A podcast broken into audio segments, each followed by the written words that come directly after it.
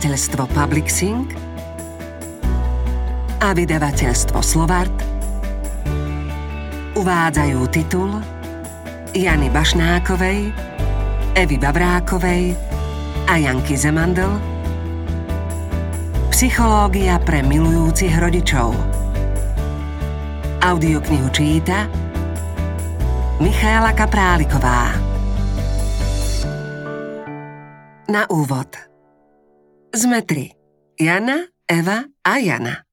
Dlhoročné priateľky, psychologičky, výskumničky, mami. Keď sa nám v podobnom čase narodili deti, neriešili sme nič iné ako klasické dilemy prvorodičov. Prečo plače? Čo keď plač neustáva? Reagovať, nereagovať? Čo so spánkom? Ako rozvíjať reč? Prečo sa toľko hnevá?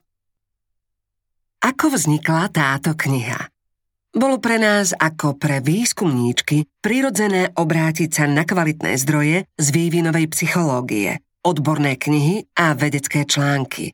Tak vznikol nápad napísať túto knihu a podeliť sa aj s inými rodičmi o závery mnohých fascinujúcich výskumov, ku ktorým sme sa dostali pri hľadaní odpovedí na vlastné rodičovské dilemy.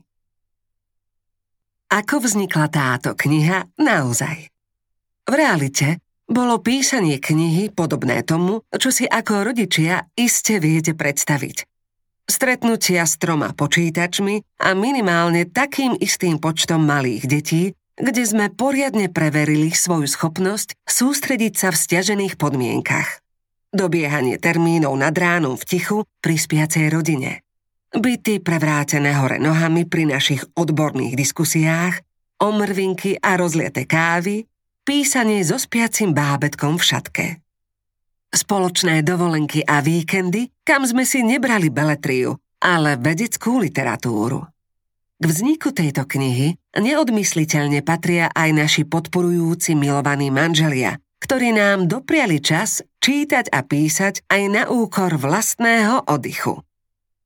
Naše tvorivé deti, ktoré si našli svoju zábavu. Starí rodičia, ktorí pomáhali, kedy sa dalo. Namiesto pôvodne plánovaných niekoľko mesiacov sme knihu písali tri roky. Prečítali sme stovky štúdií a k našim trom deťom pribudli ďalšie štyri.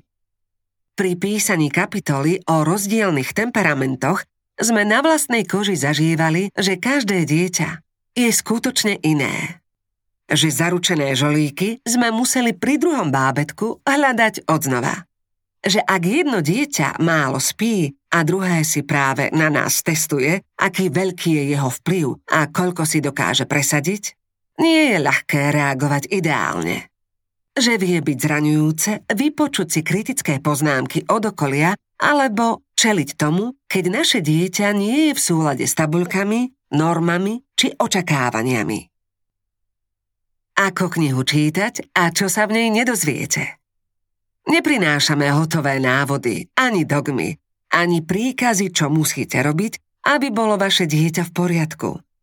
Naším cieľom je pomôcť vám, aby ste sa mohli rozhodnúť na základe kvalitných informácií.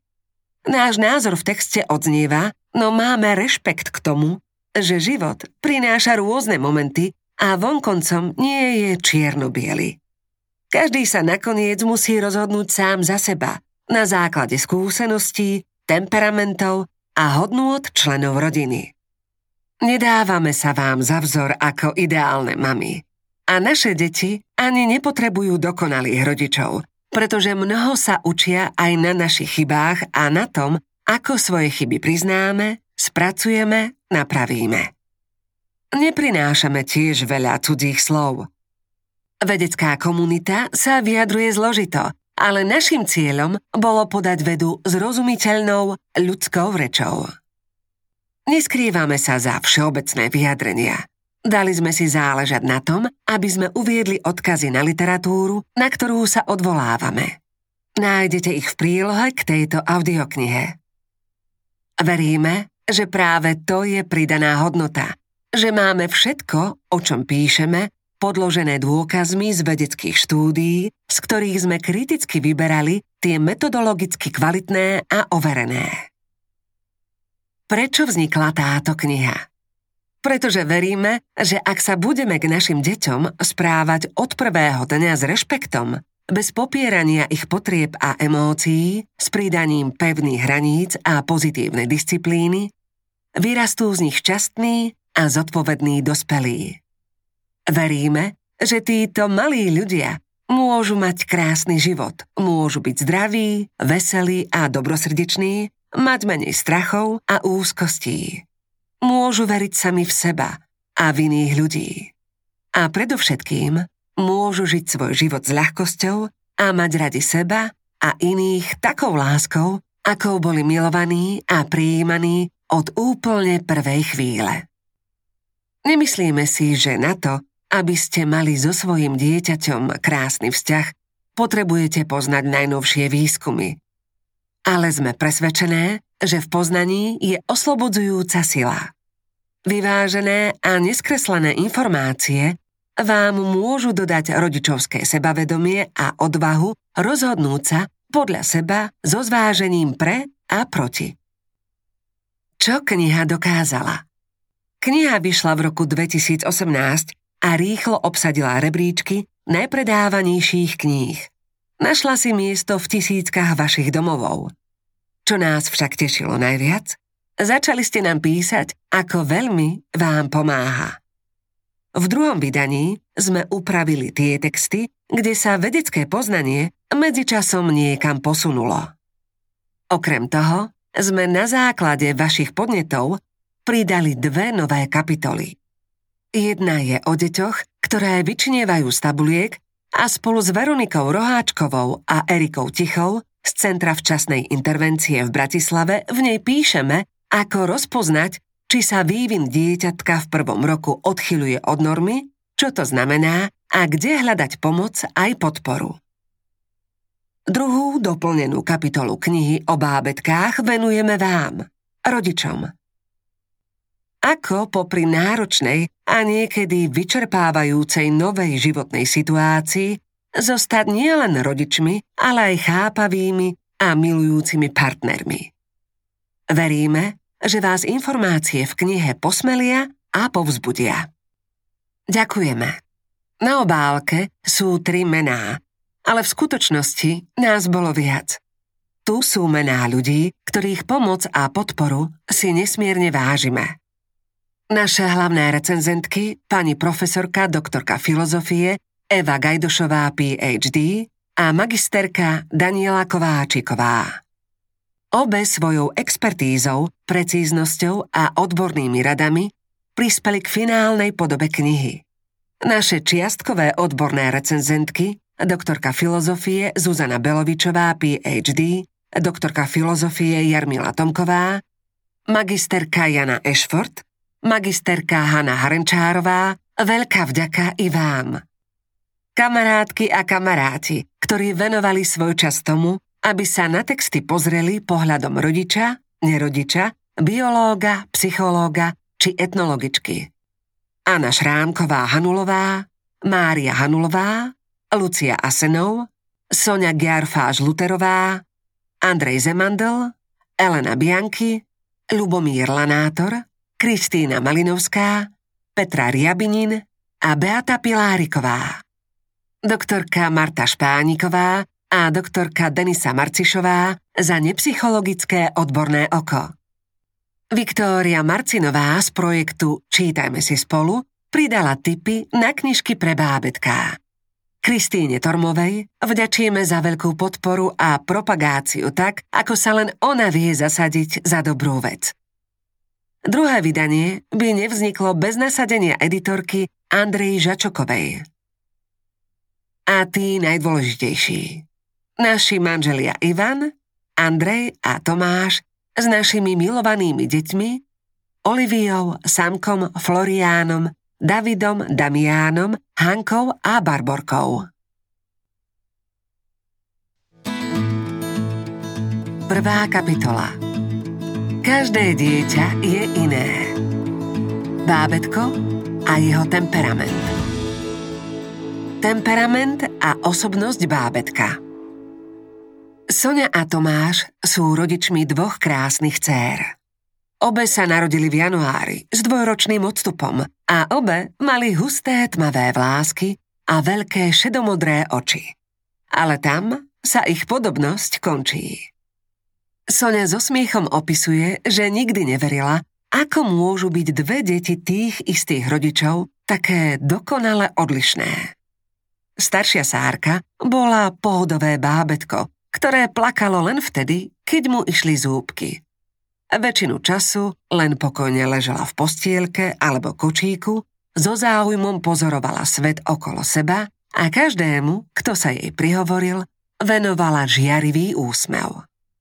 Krmenie a večerné uspávanie bolo ako z príručky. Sárka ako keby sa s pravidelným režimom už narodila.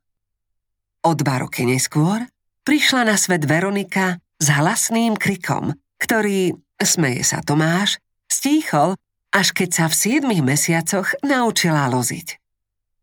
A Veronika sa ľakala všetkého nového. Neznášala zmeny a v noci sa budila na najmenšie šuchnutie. Najčastejšie však na divoké pohyby vlastných rúk a nôh, ktorými metala okolo seba aj v spánku. Režim? Hovorí Sonia. To slovo som pri Veronike zakázala používať, bola som rada, že sa vôbec niekedy vyspí a nadojčí bez mrnkania a protestu. Obe sú teraz veselé, zvedavé školáčky a na prvý pohľad sú obrovské počiatočné rozdiely medzi nimi preč. Veronika je možno o niečo bojazlivejšia a stále má rešpekt pred novými ľuďmi a situáciami, kým Sárka sa na ihrisku zarozpráva s hocikým ale Sonia a Tomáš a s nimi mnohí iní rodičia s podobnými skúsenosťami si občas položia otázku, odkiaľ sa tie obrovské rozdiely zobrali. Ako to, že sa bábetká, súrodenci, dokážu povahovo tak veľmi líšiť? Je to náhoda spôsobená jedinečným mixom rodičovských génov, alebo za to môžu zážitky mamy počas tehotenstva či rozdiely vo výchove, ktoré si ako rodičia možno ani neuvedomujeme. A čo budúcnosť? Budú mať deti ako Sárka ľahší život a deti ako Veronika ťažší? Ako máme deti vychovávať, aby sme im čo najviac pomohli? Čo hovorí psychológia o temperamente a osobnosti? Rodičia často stotožňujú temperament dieťaťa s jeho osobnosťou. V skutočnosti sú to v slovníku psychológov dve odlišné veci. Keď hovoríme o temperamente, máme na mysli pomerne stabilné rozdiely medzi malými deťmi pozorovateľné už od narodenia. Rozdiely v ich nálade, úrovni aktivity, typických reakciách na rodiča a okolitý svet – v ich schopnosti regulovať, teda riadiť či meniť vlastné konanie a pocity. Všimnite si, že v hovorovej reči rozumieme slovu temperament trochu inak. Zvykne sa spájať skôr s neovládateľnosťou alebo náročnosťou.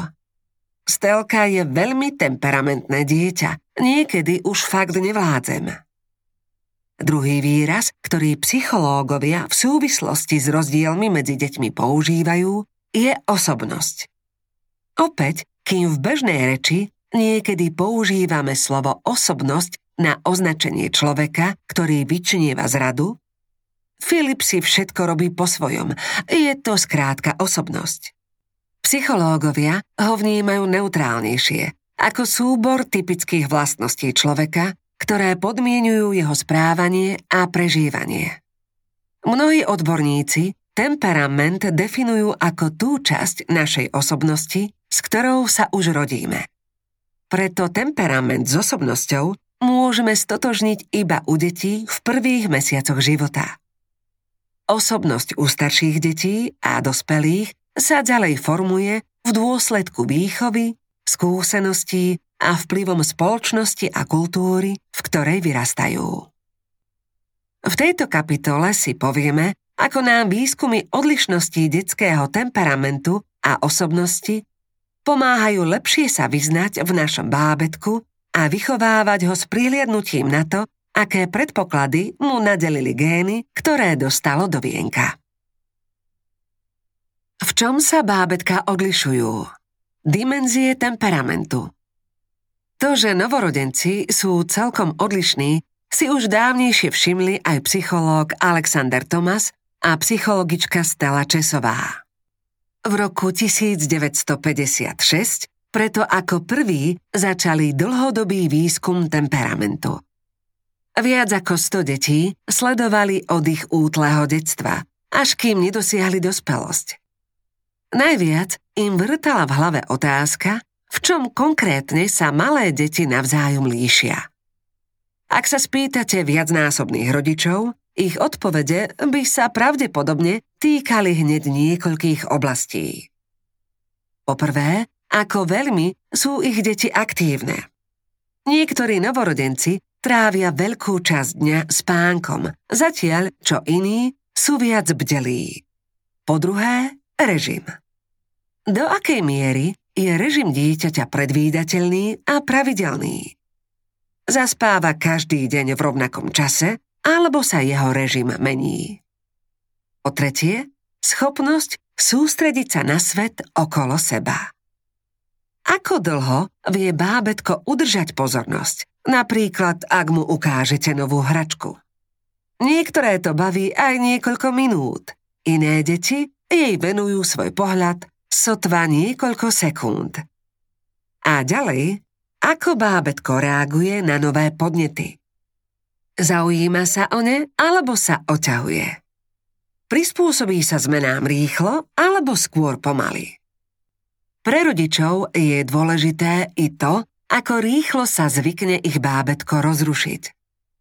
Rozplače sa ľahko a často, alebo je to skôr typ, ktorý len tak niečo nerozhádže. Do akej miery prejavuje svoje emócie, napríklad strach, hnev, nepohodu. Ako zvláda frustráciu, keď sa mu niečo nedarí, alebo keď nie je naplnená jeho potreba.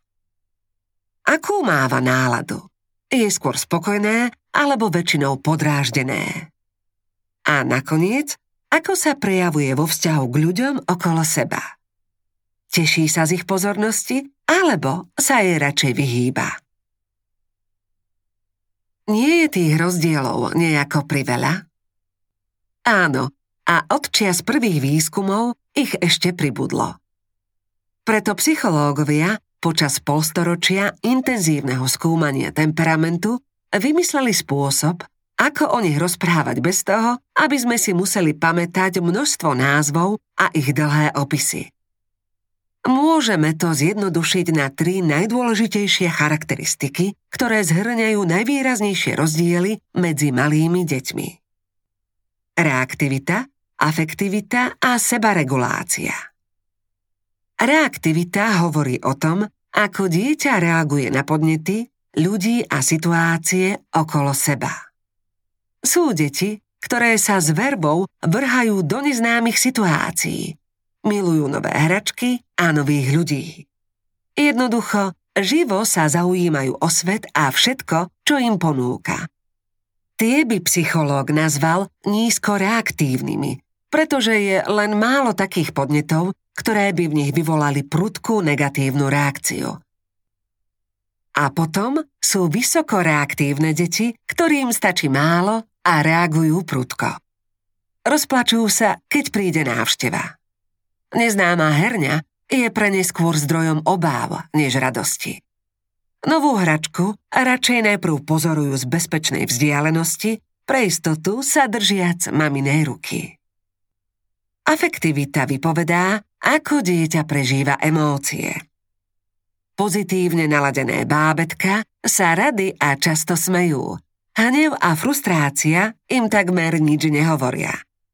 Negatívne naladené bábetká sú často len krôčik od plaču a najmenšia prekážka ich celkom vyvedie z miery. Úsmev mi rozhodne neplitvajú, šetria si ich len na skutočne výnimočné situácie. Sebaregulácia, posledný rozmer temperamentu, sa týka sebaovládania. U škôlkarov a školákov sú rozdiely medzi deťmi, ktoré sa vedia dobre a horšie ovládať, intuitívne jasné. Ale čo u bábetiek? Tu je situácia trochu zložitejšia. V prvom roku až dvoch hovoríme skôr o cielenej kontrole vlastného tela a pozornosti, na čo v neskoršom veku nadvezuje regulovanie pocitov.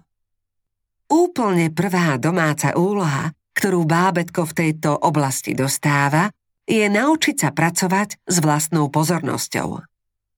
Všimnite si, ako často novorodenci len pasívne pozerajú do priestoru, zdánlivo sa v ich hlávke vôbec nič nedeje. A zrazu sa srdce rvúco rozplačú. Je to preto, lebo to, čo videli, bolo na nich zrazu priveľa.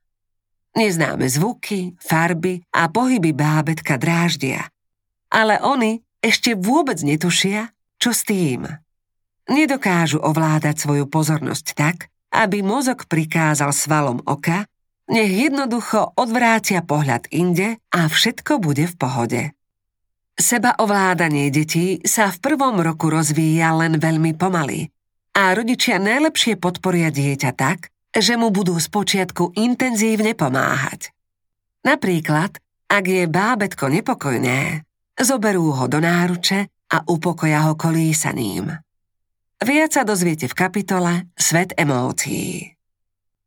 Z týchto troch prísad sa v rôznych pomeroch namieša rôznofarebný koktejl temperamentu každého dieťatka.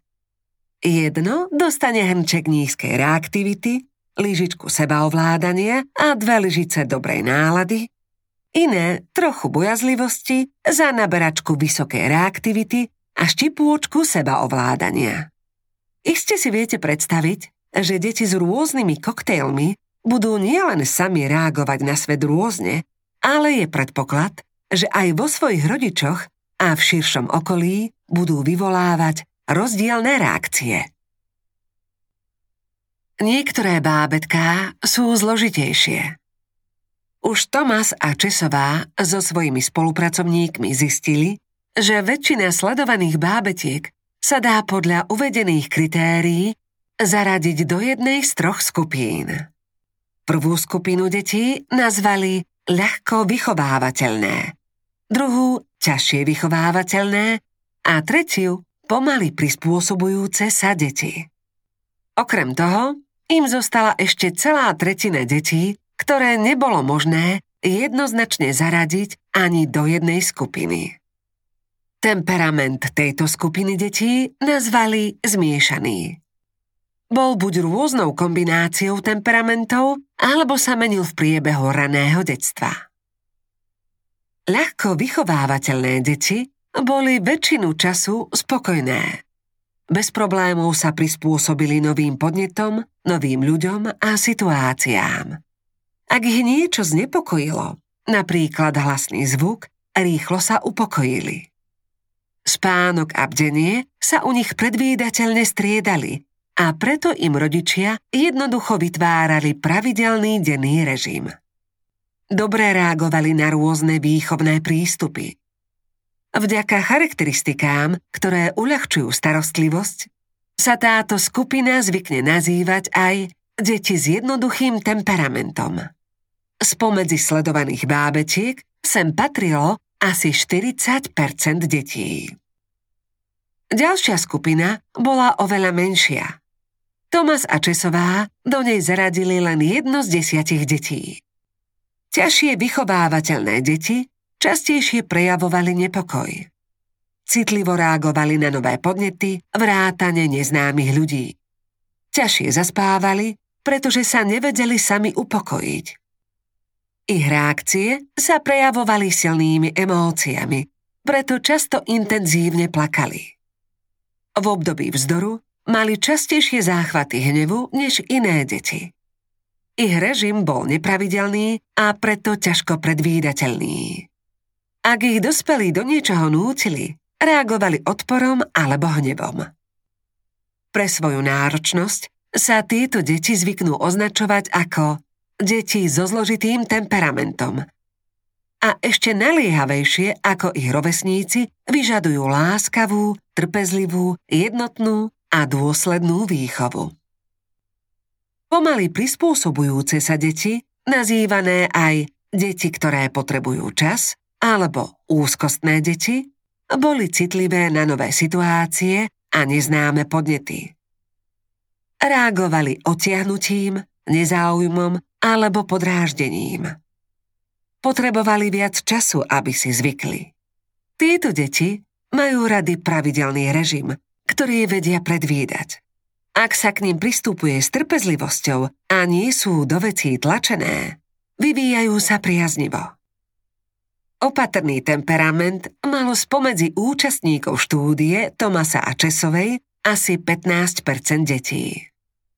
Vieme si celkom živo predstaviť mierne zneistujúcu debatu na ihrisku medzi mamou dieťaťa zo skupiny ľahko vychovávateľných detí s mamou ťažšie vychovávateľného dieťaťa ktorej rodičovské sebavedomie osciluje medzi tým, že fatálne zlyhala a matným pocitom, že jej dieťa je možno predsa len iné.